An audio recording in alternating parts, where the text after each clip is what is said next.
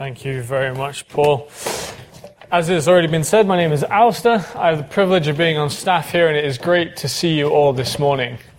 Now, as Paul read that passage, you were probably thinking, wow, that's, that's a lovely topic to think about this morning. But I would encourage you and say that it is a lovely topic for us to think about this morning. But before we do that, let's pray together. Let's pray. Loving God and Heavenly Father, we come before you this morning acknowledging that we are weak human beings. But we come before you, the glorious, magnificent God. And we ask that you teach us from your word. Holy Spirit, we ask that you would transform our hearts. And Jesus, we pray that we would leave here glorifying you in all we do and say. In Jesus' name, Amen. We all love a good, happy ending, don't we? When you come to the end of a, a, good book or a movie and you just love it when you know that everything turned out okay. We know how much we like happy endings because if a book or a movie doesn't end the way we want it to, or if it ends on a cliffhanger, we feel disappointed. Maybe feel a bit shortchanged. We might even be looking for the return policy. We love a good happy ending. But how would it change the end how would it change the way we read a book or watch a movie if we already knew the end? What if you opened the first page or watched the first movie of, for example, Lord of the Rings? Now, spoiler alert if you haven't watched Lord of the Rings. If you open that first page or watched that first movie and you knew that in the end, after three books and three movies, Frodo was going to drop the ring into a volcano and end all destruction, you'd probably read it a bit differently, wouldn't you? So if Frodo got into a battle or in a dangerous situation and he was fearing for his life, you'd have the thought in the back of your mind, well, he's, he's going to be all right in the end. It doesn't matter. I don't have to worry too much. It wouldn't have the same effect. Knowing the end changes the way you read the book. If we were to know the end of every story or scenario in this world today, would it change the way we live? If you were to know the end of your own story, would it change the way you live? As we've been traveling through the book of Joel on Sunday mornings, we've been seeing the story of the Old Testament people of God. They'd rebelled against God and lived in sin, and God sent a, a locust plague in Joel chapter 1 to bring them back to himself. And the big message that God is speaking out to his people is return to me. God is saying, come back into a faithful covenant relationship with me and I will bless you and I will protect you. Do not continue in your sin, but return to me and repent. That is what God is saying. And this morning in Joel chapter 3, we get an insight into the end of the story. And the question that I want us to think about this morning is, are you living in light of the end? This morning we get to flick to the very last page of the book that we call Life on Earth and see what that will be like. Now remember how Joel has been pointing through this whole little book to the future day of the Lord. The day when God will right all wrongs. When God will sit and judge the world. And in Joel chapter 3, we're told what the end of this world will look like. And it's all in the context of a valley. In verse 14, the end is described, the final day of the Lord is described as a valley of decision. And the decision on that final day is made by God. And it will determine whether God is your refuge or whether God is your judge. The language that this passage uses points to the idea that God is a judge who sits on a throne and the whole world is in the dock on trial. And the verdict will come from this judge. God decides the fate of this world based on their actions and on their response to him. He is the one who presides over this valley of decision. And this morning we see what God says to the nations and what God says to his people on that final day. So the first thing, what God says to the nations, verses 1 to 16a, what God says to the nations. In verse 1, you can see that God is speaking about a, future day when Judah and Jerusalem will be restored. This is the, the future event known in the book of Joel as the day of the Lord. This event has not yet happened. It is still to come. And on that day, God will gather all the nations in the valley of Jehoshaphat, which means the valley of God's judgment. All the nations will stand before God as he sits on his throne and he will judge. God will deliver his verdict on the nations. And the announcement of a trial where God will judge leads to a list of charges that have been committed.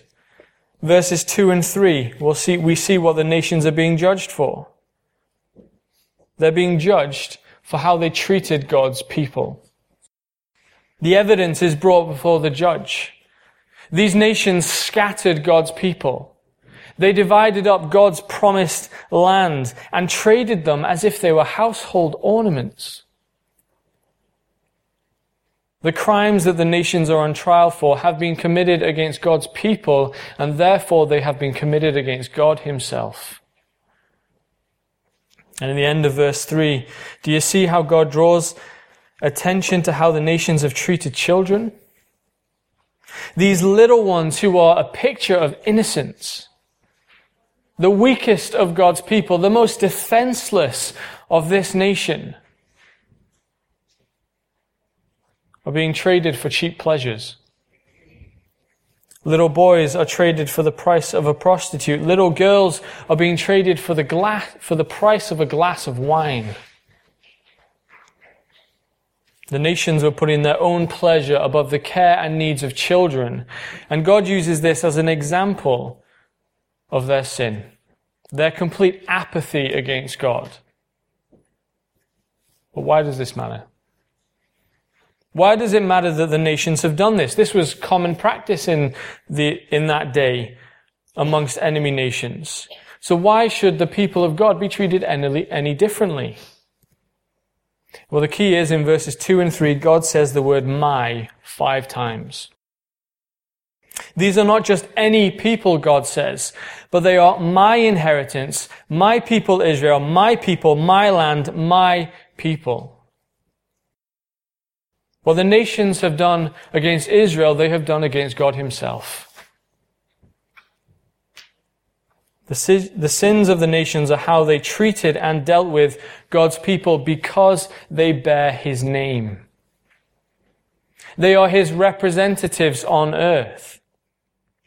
And what the nations have done against them, they've done against God.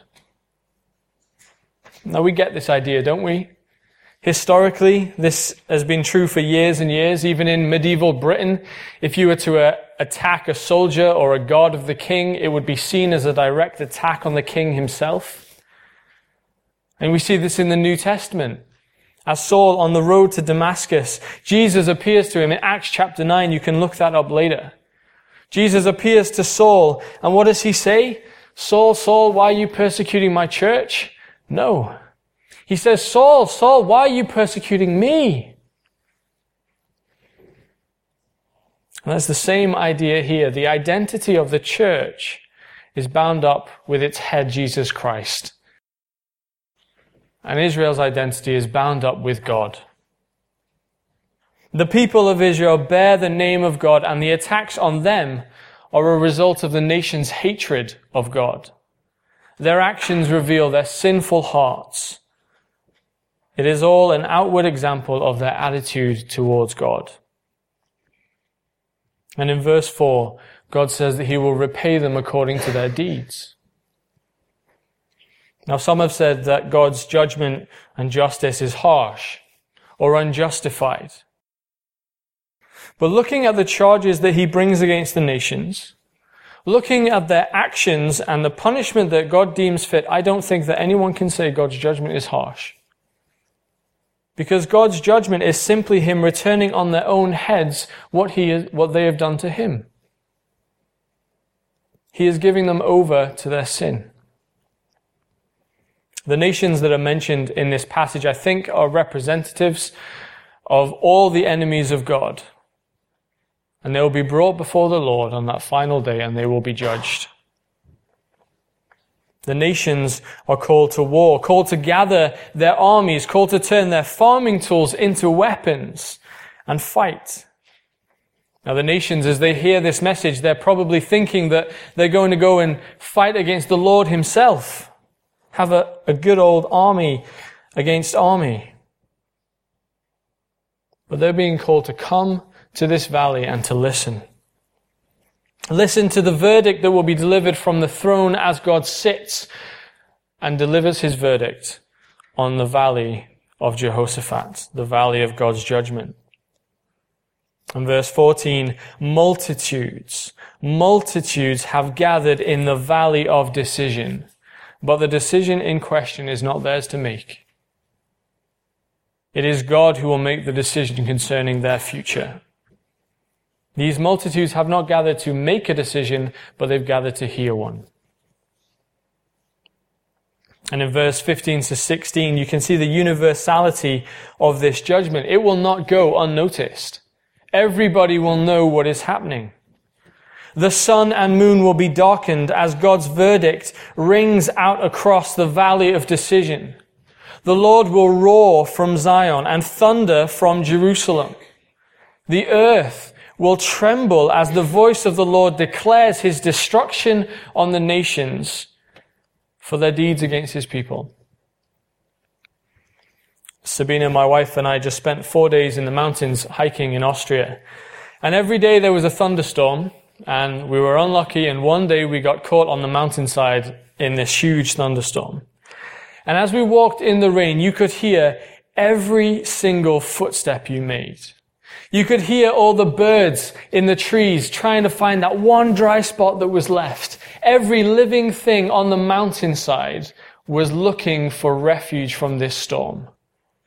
It was loud, but there was only one thing that could cover all of that noise, and that was the thunder.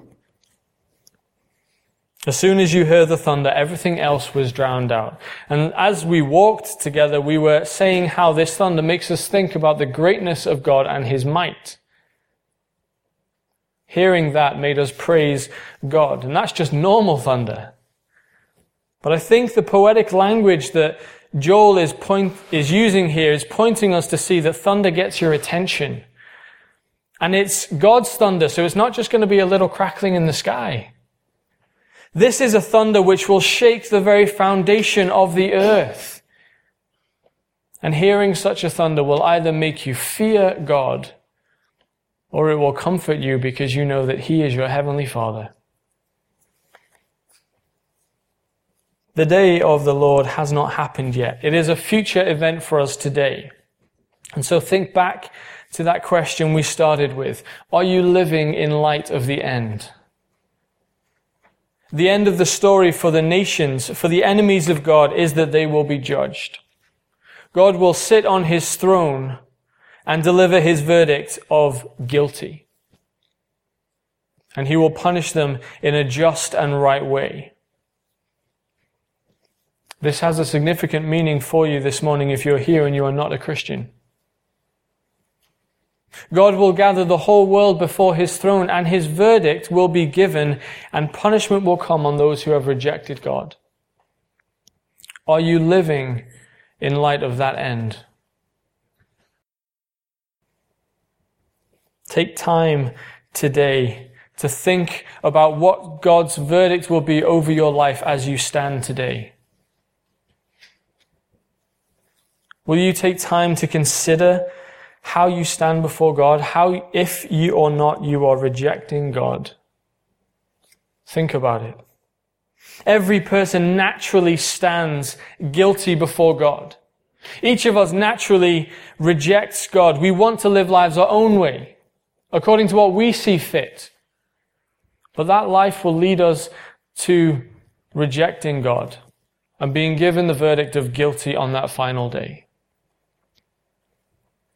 and for Christians this morning. God, through the prophet Joel, is calling Israel to proclaim to the nations that this is the future that awaits them. Do we do that? Do we proclaim to the world that this is the end that is coming? Do we warn them That one day God will make a decision about their lives. This is part of the message that we've been given to proclaim to the world. This is the mes- message that they need to hear because God will decide and He can either deliver punishment or He can be a refuge. In this short book of Joel, the message that God has been crying out to His people is return to me, repent, and I'll take you back. The message that Jesus preached in the New Testament is repent and believe because the kingdom of God is at hand. That is the message we have to proclaim to the world. Are we living in light of the end? Are we proclaiming that there is an end and it is coming? We don't know when, but it is coming. But there is still time to repent and turn to God, even now. The second thing that this passage says is that what God says to his people, verses 16b to verse 21, what God says to his people. Now the Lord will be a refuge for his people, a stronghold for his people Israel. That is an amazing truth in their day of calamity, in their times of suffering, in their needs, when the world is shaking and the enemy seems to be prevailing against them, God calls them to look to the end and see that He will be their ultimate refuge. He will be their shelter. He will guard them and protect them from judgment. On that final day, there will be only one place to hide. There will be only one place of refuge, and that is in the Lord God Himself. And the promise that once God's decision is made and the nations are being judged, the promise to the people of God is that they will know Him and that they will dwell with Him in Zion. And you see that in the end of verse 17. Now the language of Zion is referring to what we call the new creation. The time where God will dwell with his people forever. There'll be no more sin, no more pain, no more suffering, no more enemies of God. God and his people will dwell in perfect harmony. For all those who've put their trust in God, he will be your final refuge. Doesn't that give you courage as you suffer in this world which hates God? Imagine the relief that the people of Israel must feel. Maybe they still remember the hunger pains from the locust plague in Joel chapter 1. They still remember the destruction so vividly. But now, the God who loves them, who called them out, has promised them complete restoration and peace. God dwells with his people and what does the end of verse 17 say? Jerusalem will be holy. In the end, as God dwells with his people, as God recreates this broken and corrupt world and makes it completely new, God's people will also be transformed and we will be made holy. God isn't just saying, I'm going to give you a nice place for my people to hang out for the rest of their lives. I'm not just going to set them up for life, but God is saying that humanity's ultimate problem of sin and separation from God will be eradicated. God's people will be holy and perfect. Now, this holiness will never be achieved on this side of Jesus' return. But once he returns and gathers his people to himself, they will dwell with God.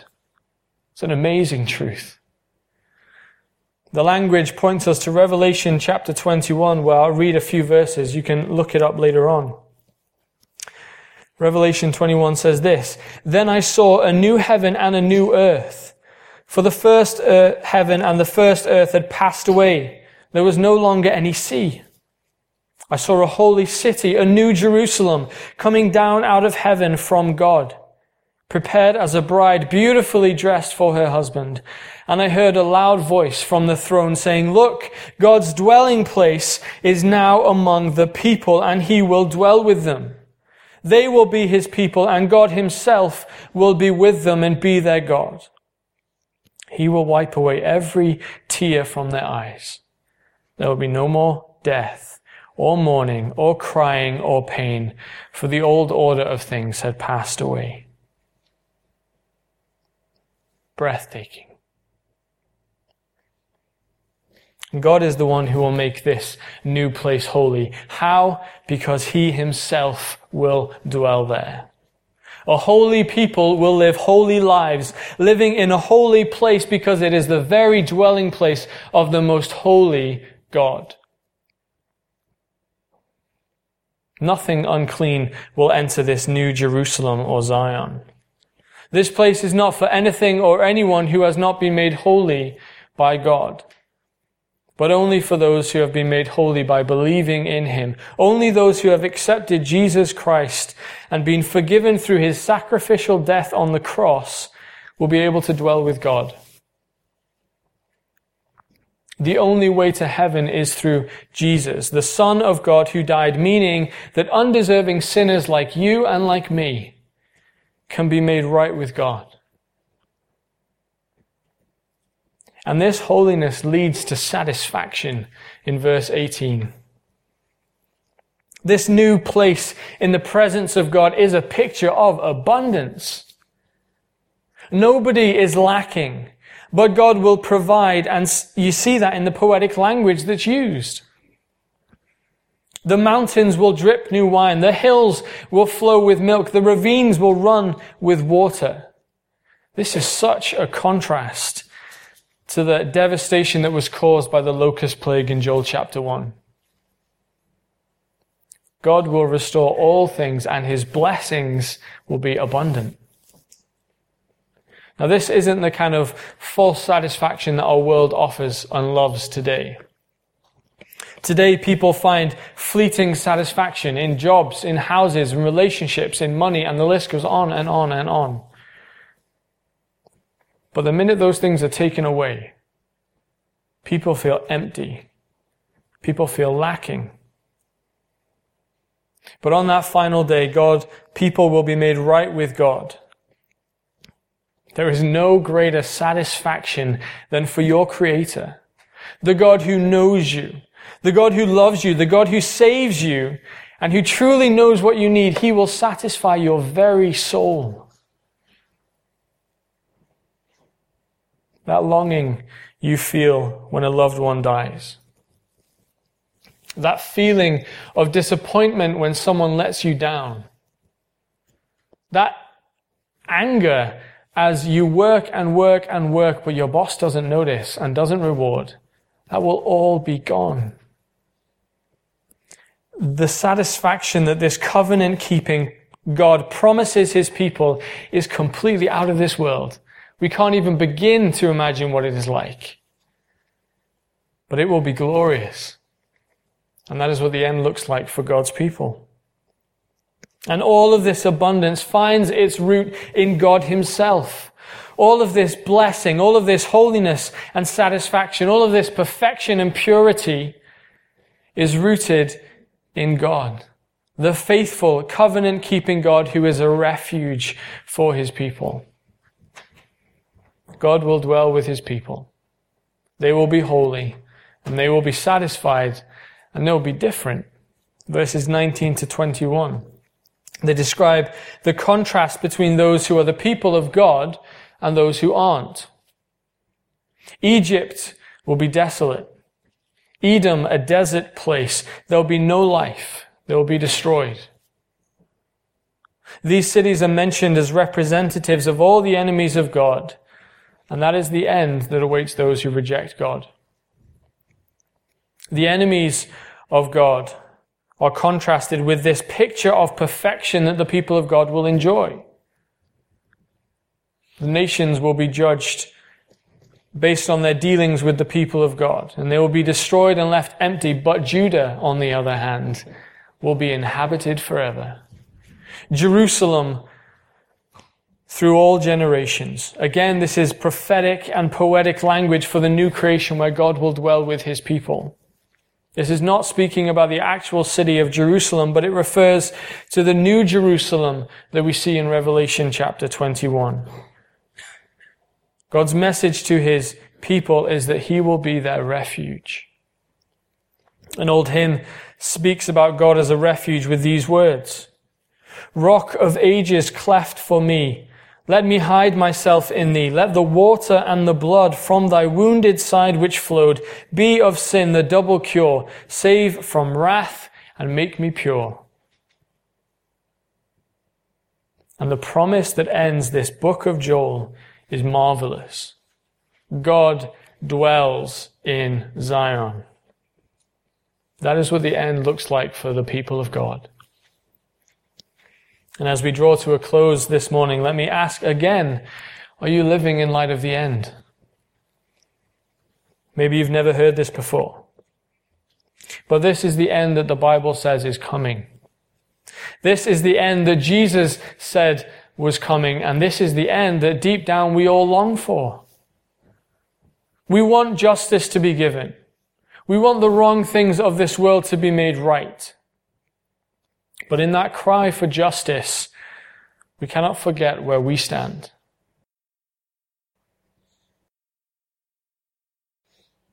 The end that Joel foretells is the end that is still to come. God will either be your judge or your refuge.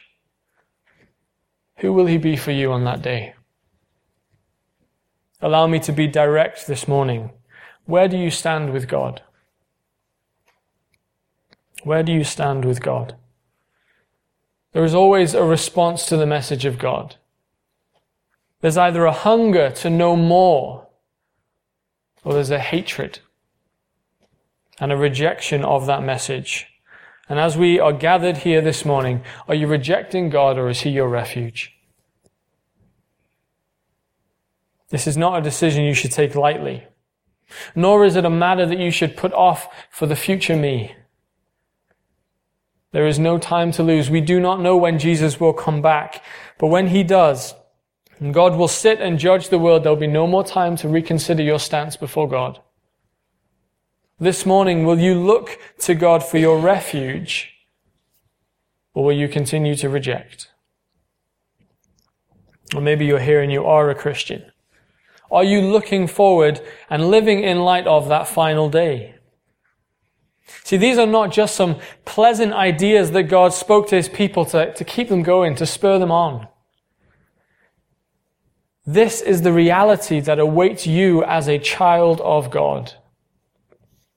This is the end that is awaiting you. The God who knows you, who created you, who loves you, who saves you, will dwell with you. Isn't that glorious news? Isn't that news that we can all get excited about? Isn't that the reality that we want other people to join in with and be a part of? Joel 3 sets out the end of the story of this world, but the beginning of the story of eternity. For Christians, that is an eternity spent with God. For those who reject God, it is an eternity of judgment. Do we think about this as we sit having dinner with our friends?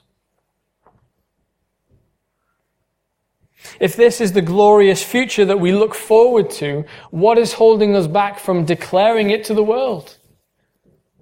If this is the severity of judgment that we know is coming, what is holding us back from telling people and warning them? Now, I ask myself these questions just as much as I ask you because I am just as nervous when it comes to sharing the gospel with somebody. But if we have such good news to share, we'd be selfish to keep it to ourselves. And if we know that this is the severity of judgment that is coming, then we need to warn people. Penn Jillette, a famous American magician, comedian, and an outspoken atheist says that he doesn't respect people who do not proselytize. And I'll quote, he says this, how much do you have to hate someone not to proselytize? How much do you have to hate someone to believe that everlasting life is possible and not tell them that?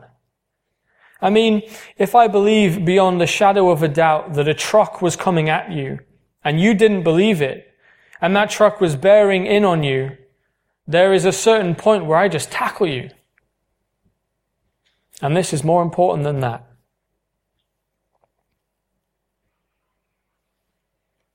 This is the future that the Bible teaches. This is the future that awaits all people, and this is the future that we have to proclaim to the world. As, Christ, as a Christian this morning, look at that glorious promise at the end of verse 21 and know that that is your future. As a child of God, you will live together with God in the new Jerusalem, in the new heavens and new earth. All sin gone. All impurity gone. All pain gone. Your future is holy, pure, everlasting satisfaction and peace with God. These are the two ends that await every single human being in this world. A valley of decision or a tower of refuge. Can you stand in a few moments as we sing this song and say and sing these words knowing that they are true for you? It is well with my soul. Can you stand and sing, My sin, oh, the bliss of this glorious thought, my sin, not in part, but the whole, is nailed to the cross and I bear it no more. Praise the Lord. Praise the Lord, O my soul. If you cannot say that, take time today to think about how you stand before God. Let's pray together.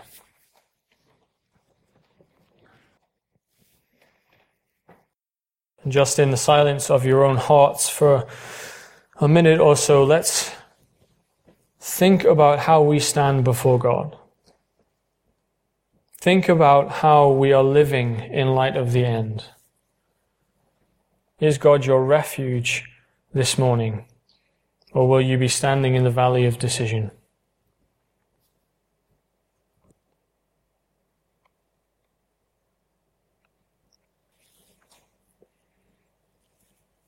If you'd like to speak about anything that has been said this morning or sung or read, feel free to grab anyone who's been up front. I'll be standing at the door as you leave. We'd love to pray for you and to speak with you. Our Heavenly Father, we thank you so much that you tell the world who you are through your word. Lord, we thank you that you offer us the opportunity to find our refuge in you on that final day. Lord, we acknowledge the cost that that was for your Son, Jesus Christ. And Lord, with all our hearts, we thank you in his name. Amen.